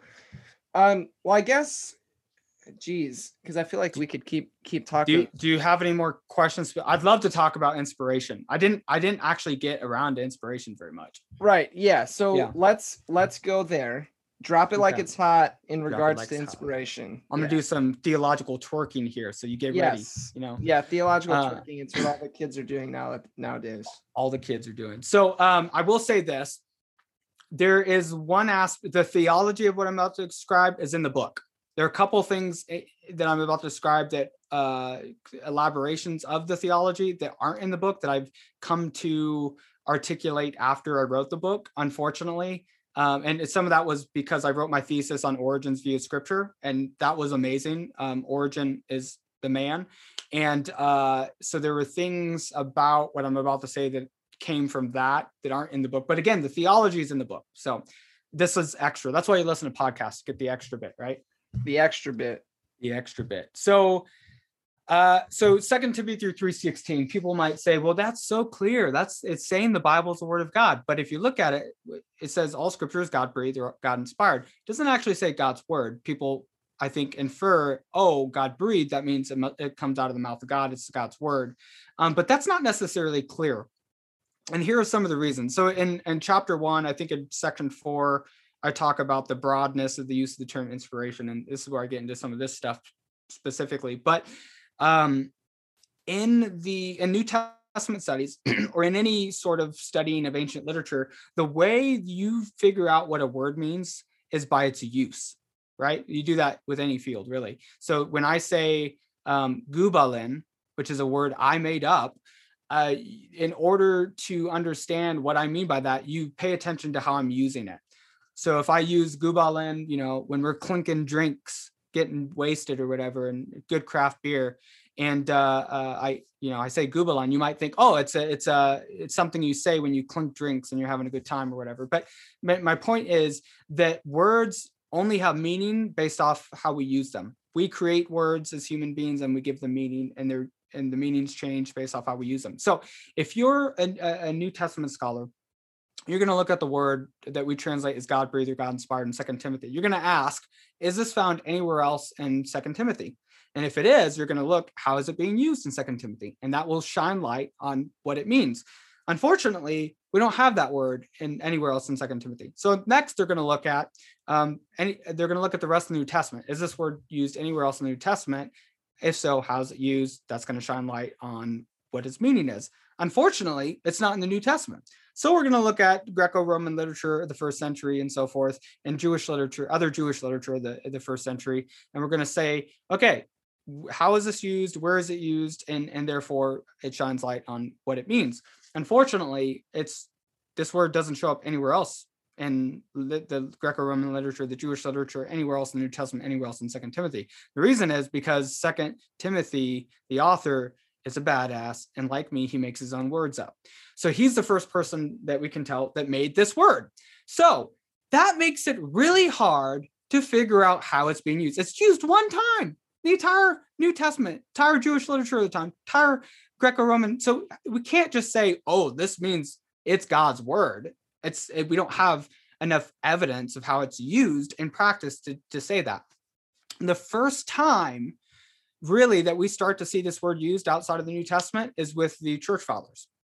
So I think Clement uses this in his letter to the Corinthians, saying that his letter is inspired by God. Um, but that was probably written around 90 or so. Um, and then in second the second century and the third century and the fourth century, this term gets used. So the church fathers are the first people that start using this term. Um, so really, if we want to understand what this term is, we have to go to them. How are they using it? And the way they they they so one um, spoiler alert: the 66 books in the Protestant canon isn't the canon of all Christians, and, and technically, and I say this, I think in a footnote, there is no such thing as biblical canon. There's no such thing. Canon as a term wasn't used uh, to uh, in, in, reference to the Bible to like the 17th century, I think. Um, it meant originally the rule of faith, which the creeds are a form of the rule of faith, right? Um, and so, but there was no council. You know, Dan Brown's book and movie, you know, The Da Vinci Code, where a bunch of white guys that get together and they decide these are the books that are going to be the Bible. One, there were no white people to council Nicaea. Athanasius was a black dwarf, so he's a black dude, probably from northern Sudan. So and everyone else was like Turkey, Syria, so forth. So there's a bunch of brown people. So Council Nicaea, hashtag no whites. You know, I want to make a t-shirt. Um, so one, Dan Brown gets that wrong. Two, um, the Council of Nicaea didn't decide what books would be in the canon. There's never been an ecumenical council that I'm aware of, at least not in the first four ones, that uh, they decided these are going to be the books in our canon. And obviously, Martin Luther is like, mm, I'm not cool with these other books that the church has been reading for, you know, for like ever. So I'm going to get rid of those. I'm just going to do my 66 canon book and even question books like James and Revelation and and so forth. And so um, the idea of canon is not a thing. It's not a thing. And even today, the Protestants have 66 books, Catholic have 70 something books, Eastern Orthodox have 80 something books, right? So anyway, canon is not a thing. But um, there are book. I would say that being said, I would say there are some books that are canon and scripture are not the same thing. That's something we need to distinguish. I would say there are there are books that are legitimately scripture and books that are legitimately not. So I wouldn't call the Gnostic Gospels Christian scripture. I would say those are heresy.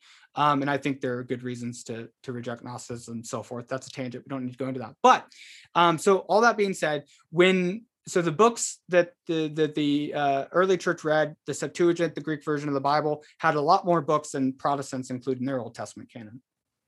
But a lot of those books were called inspired, as well as creeds got called inspired. Uh, bishops got called inspired. Uh, monks and nuns got called inspired. So all these different things are inspired. So if we think that God inspired is synonymous, used interchangeably with God's word, then we have to sit and, and we think that that's what the early church meant by it. Then when they say that creeds are God's inspired, they're saying the creeds are God's word.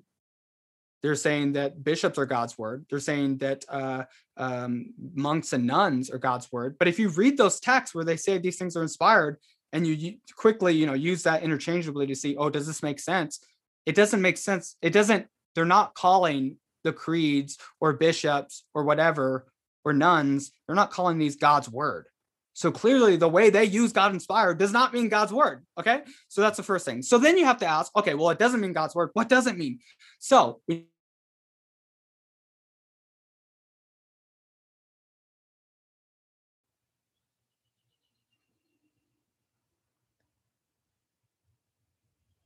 Gabe, I don't know if you can hear us, but you got froze, dude. It's a very nice photo, by the way. we need to go to Genesis. There's two texts I think we.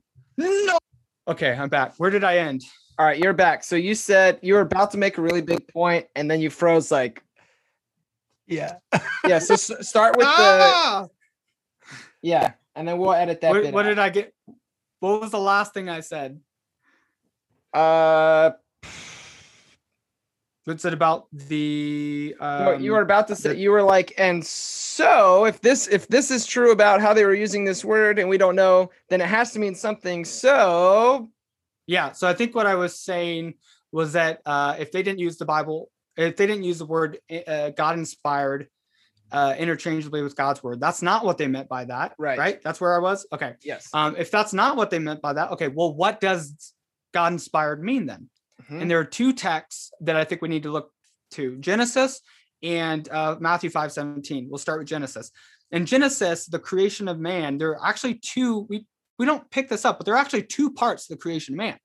God forms Adam from the dust of the ground, which form you can think of as create. Form means create.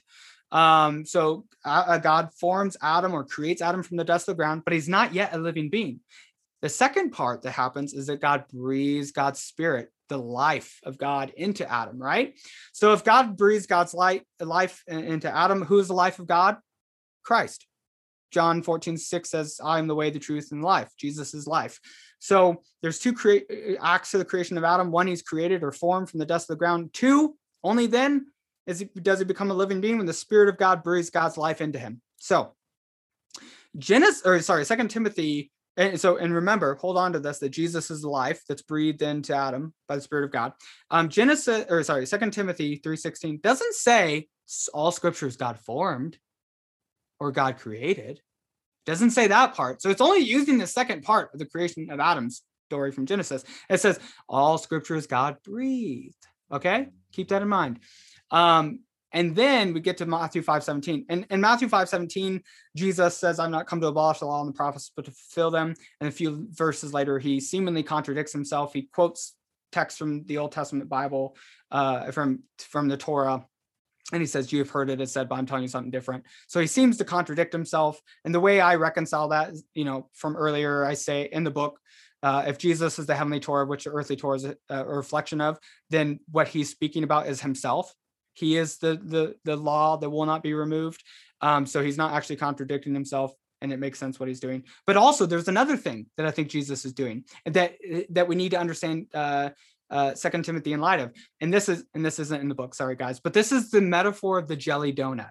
Okay, keep the jelly Yes. donut in mind. So Jesus in Matthew 5 17, again, all I've come not to abolish the law and prophets, but to fulfill them. The word fulfill in Greek, the Greek word behind that that we translate is palero, which also means to make full of or to fill. So, but we typically translate, we always translate it as fulfill. But I think we have reason to think that no, no, no, no, no. Maybe we should translate it differently. And here's the thing.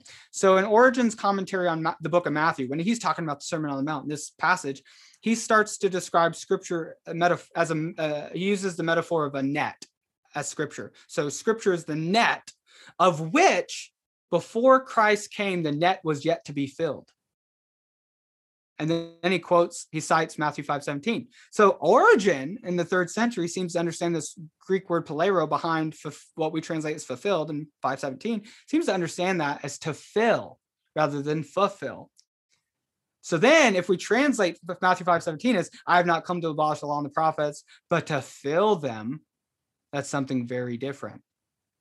So okay, keep that in mind. Jesus has not come to abolish the law and the prophets, but to fill them and remember from uh, uh, second timothy is pointing back to the genesis story the second part where god breathes the life of god into adam creating a living being so in second timothy 3.16 keeping both those in mind what we see is the jelly donut scripture is the donut and jesus is the jelly filling so jesus has come to fill the law jesus is the life of god that filled adam right um, and made adam a living being so scripture God breathes means that God breathes God's life. God's life is Jesus into scripture who fills scripture. He came to fill scripture. So Second Timothy 3:16, I think, is a sacramental or incarnational approach to scripture. And in the in, in the Eastern Church, um, particularly the early Eastern Church, they didn't see inspiration as located in the text, the historical text as we do in the West. They saw it as located in the interpretation of the text which is exactly what is going on in everything I just described. Jesus, so Origen talks about that Jesus is the, the the the, jelly that gets filled into the donut. He doesn't actually use a jelly filled donut. I don't think those existed then in the third century. But he, uh, God, God breathes God's life, God's uh, Son, Jesus, into the text. He fills the text, and Origen says that he uses the analogy uh, uh, the incarnation to compare scripture to. He says, just like Jesus took on the flesh of a human being uh, and became fully man, fully divine, uh, and yet his divinity was hidden from us from his flesh. So scripture, the literal meaning, the, the, which is the top meaning, right? The, the early church didn't de- deny a literal meaning, but they thought there was a spiritual meaning underneath uh, that you needed to dig deeper. That was the, the main thing you wanted to get to. That was the jelly filling in the donut you wanted to get to. So so the literal meaning is the flesh of Christ, allegoric, you know, speaking in terms of a metaphor. Um, and Jesus is the jelly, the jelly, right? Jesus is the spiritual meaning filled into the text. So this is why we read the text sacramentally or incarnational. We read it as having a secondary spiritual sense. Jesus is the spiritual meaning in Scripture um, that uh, is filled throughout Scripture. So God breathed does not mean it is God's word. It means that God breathes God's life or word, who is Jesus, into the text, and He becomes the the not only the spiritual meaning in the text, but when we read, according to the road to Emmaus in, in Luke 24, when we read Scripture according uh, to Jesus, when we read it through the lens of the crucified and risen Christ, we see the veil lifted, as Paul talks about in Corinthians. We see the veil lifted. Um, the, this literal meaning is lifted. And we see his divinity. We see Christ in in the text. So, mic drop. Boom, well, roasted. So, three things to say. One, um, Gabe, you're smarter than anybody I've ever met in my entire life. It's, it's so like like you like it's one of those things where like I, I I, see being smart and being wise um as not only someone who has information or understands information, but then can explain it in a way where other people understand too. Um, mm. and it's sort of like I find I, I, just found that to be the way that you are. So like Thanks, you know, Thanks. it's I I don't think it's I don't think it's being smart if no one can understand mm-hmm. what you're saying. And I think the way that you have these things and they're all kind of like, you know, ideas that get thrown up into the air and then they all get pulled back in together um, makes it really great. And then number two, I'm not editing any of that because like like the part where we where we lost you um, because I think it's it's fine, but I think yeah. it'll be tough to like you know really get it the way we need it. But then three, um, which goes back another place, but I'd never had heard that argument on canon before. Um, mm. Which is really interesting to me. So I don't want to talk about it now because I yeah. think it's deserving of its own episode. Yeah. Um, so I think it'd be really great um, once we finish here to talk about getting you back and talking yeah. about canon because I think that would be um, just a really interesting. I don't think people have thought about that before or heard about that before. Um, yeah. So um, one Go ahead. I was just gonna say I'll send you. I did an episode on my podcast with Warren Carter, and we talked exactly about that. Okay. Um, so that's who I've gotten, not just him, but that's who I've gotten a lot of stuff. So I'll have to send you that episode. Yeah, yeah, absolutely. So, um, I guess the the last thing we wanted to ask you um, is you had you had mentioned um, that you had wanted to expand on or say differently something in regards to your book. Um, so I think Josh and I feel privileged think that you that was want to use. Yeah, I think oh. Gabe just nailed it. Yeah. Okay. yeah, he, he did Well, it. Okay, well then you did it. So sweet. I did it. Is there You- anything else that uh, you guys want to talk about? Um, the Word of God. I, you know, I had that huge. Se- so originally in the first chapter, I had what's in the appendix now on the Okay. Word of God used in the early church. That was all in the first chapter, oh, right on. Okay. and uh, people were like, "Gabe, this is unreadable." So I took a, I took like six examples and commented on them through the rest in the appendix. But I don't know if that's something. Whatever you guys want to talk about. So yeah. Well, I, I Go think I think the the thing that I you know, um, well, what I think you do really well also is like you like, you know, either you're screen mirroring our screens or something, but like you've answered a lot of the questions that we had. Before we got a chance to answer ask them, um, because you you're very thorough in the way that you speak, and not in a like, oh my gosh, like this guy is so thorough, like in a like, oh, like he is like he is nailing everything because we've got it all laid out. So, Hmm. um, like we, like I said, I, I, Josh, I invited Gabe while you were guys, uh, listeners. Josh was just in the bathroom, I think, and um, I invited. Gabe, to, Gabe to come back and uh, uh, talk about canon with us at some point, which would be uh, really cool. Not cannons like they used in the Revolutionary War, um, I would know nothing about that. but canon, like the idea of, the, of scripture as canon. But I, I don't personally have any other any other questions besides like the basic wrap up questions. But Josh, you have anything else? Um, I mean, yes, but also we could keep going for three more hours. Like that's the problem. um, damn. Um, yeah, I don't. I mean, I don't even know. uh, Like, I, I mean, I literally have your book up in front of me. There's a lot there. I'm like, well, we could talk about this. We could talk about this. We could talk about this. Um, yeah, I mean, there's a ton packed in, and and also to your credit, you did it in such a way that it's. Uh, I think it, it's it's it'll work for people. Like you don't have to be a nerd to come along and follow what Yeah. you're saying. Like you you do a good job of taking your your big concepts and ideas all the lines that I'm really bad at connecting for people. You do a great job of doing that and then presenting it. I'm really glad you Um, said that because that was the because this is groundbreaking that no one's written on a doctrine essentially canonic doctrine of inspiration. I needed this to be somewhat Yeah. academic so it could serve as uh, you know a foundation for stuff to be built off and so that when it gets criticized it's not like oh this is crap you know um, but at the same time i wanted it to be wanted it to be accessible to people that didn't have any theological training Yeah, and well, that was like a really hard line to walk yeah, but I, I mean, I think you did a good job, and may, I mean, maybe, perhaps, I mean, for sure, I'm biased because like a lot of the people that you cited and all that kind of stuff, like I know this world, so I've followed it very Yeah, yeah. easily, and so, um, but yeah, I, I mean, I, I really appreciate it, man, and I, w- I would love to have you on again. I, I second Marty's, uh, Marty's invitation. Whenever you want to come hang out, you should. That's, you know, that's the gist, and maybe, uh, I'll send you some beer or oh, something that'd- from that'd be from the fantastic. brewery that I work What at. the heck? How's that? That'd Is be that lovely. illegal? Are you allowed to do that? I don't think you can. You I never sent me anything. You sent me pictures, and you say if you want some, you're gonna so- have to come here and get it. And it's like, well, what the That's heck, exactly man? Like, I- right.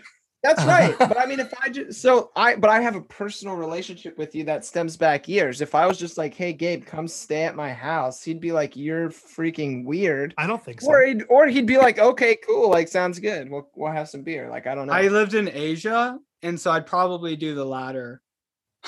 yeah, You know, Americans have this really like we think that sort of thing's weird, but like Asians are very hospitable. It's like they've never met a stranger in their life. You know, I think, you know, I'm I'm always downing on American culture, but I think we could learn a two or thing from you know, Yes. uh, other cultures. So I agree. Well, Yeah. well, Gabe, I mean, where I guess like I, I guess we should probably just wrap up now and then we can always have you back on again and talk about other things. Yeah, for sure. Um, because you know, I think listeners love listening to long episodes, but I think after a while Oh, it's yeah. like, okay, well, we could just do this two episodes and then they we'd get double the duty. So um where where can people find you and how would you like people to interact with you? Where can they get your book? That kind of stuff. yeah, so the publisher is Quoir Publishing, and um, I don't know when this will be released, uh, but I think we're gonna get the book off to the printers sometime this week. So a month from this week, hopefully the book will be released. So sometime in uh, probably late June, uh, you'll be able to get it on Amazon. I think you'll be able to get it on uh, Barnes and Noble and kind of all the main places.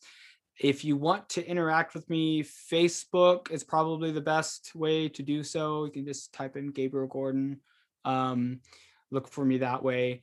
I also blog uh, as part of an ecumenical blog that I run called the Misfits Theology Club. I haven't blogged in a while because I've been doing other stuff, but uh, www.misfitstheology.com, I think. Um, and you can actually contact us, and I'm the one that gets the emails. I don't look at those very often, so Facebook might be better, but those are probably the two main ways. So, Cool. Well, man, this has been this has been really great. Um, and like I said, listeners, as you as you probably heard, uh, if you, as you're at, at the end of the episode, um, there is a lot here in this episode, and it's just barely scratching the surface. I think of what the book entails um, and what Gabe has to offer um, of his, as his own individual. If it is like like we we had Ryan Mullins on about a month ago, and like Ryan Mullins is like ridiculously smart. Josh and I, I, I met him in person. Josh and I worked at a church that he spoke at once. Hmm. Um, and uh, like one of those people again that was like a super like dude. Like there is like like I, we're we're not even like we're not even we're not even scratching the surface of like the knowledge that this dude has. And like I feel like you're exactly the same. Like thanks, we could we could talk for another you know 48 hours and we still would be like okay well like i i think we're gonna have to come back to that Yeah. So, it, it might surprise listeners and you guys to hear, but my biggest insecurity is that I'm dumb.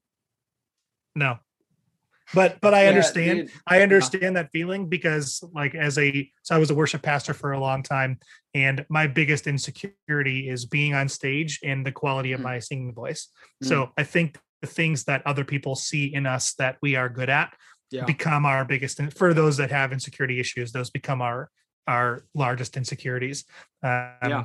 so i mean listeners get his book um gabe will be back 100% positive 100%. Um, so um otherwise uh josh i think i think this is a this is an episode this this is an episode in itself here so We did it. We did Yeah. it together. So well i guess josh one thing i want to say before we end um okay. So um, this doesn't have anything to do with Gabe, unless Gabe wants to do this. Um, we haven't done a really super awesome job with our Patreon feed, um, but we do. Well, we do have a Patreon, um, and uh, we don't necessarily like offer anything particular, like on a regular basis to our patrons. But like we try to do something. I don't know, like once or twice a year. So like unfortunately like we aren't the best at like giving you something but like if you want to support josh and i and the work we do and like the the small small minuscule costs it is to run a podcast like you could you could help us whatever whatever you want we, we don't expect anything from anybody but uh, we never talk about it so i figure like, we may as well just say at the end of a podcast on. like hey Give them money, guys. I Yeah. endorse it. yeah Sweet. i mean there we go. I- Get, we have to add that to our our Instagram. We are Yeah. endorsed by Gabe. yeah I, I just had to buy a new computer and new recording software for us to edit the podcast so like if you wanted to venmo me a couple thousand bucks like that'd be sick. my wife would love you. My wife actually would start listening to the podcast if the podcast listeners paid for my new computer. So well hey uh thanks for listening everybody. You can obviously find us at rethinking faith on instagram and uh, there is a discussion group on facebook rethinking faith discussion Although I'm a shit moderator, I I've not done a good job with that at all either. well i've done an okay job.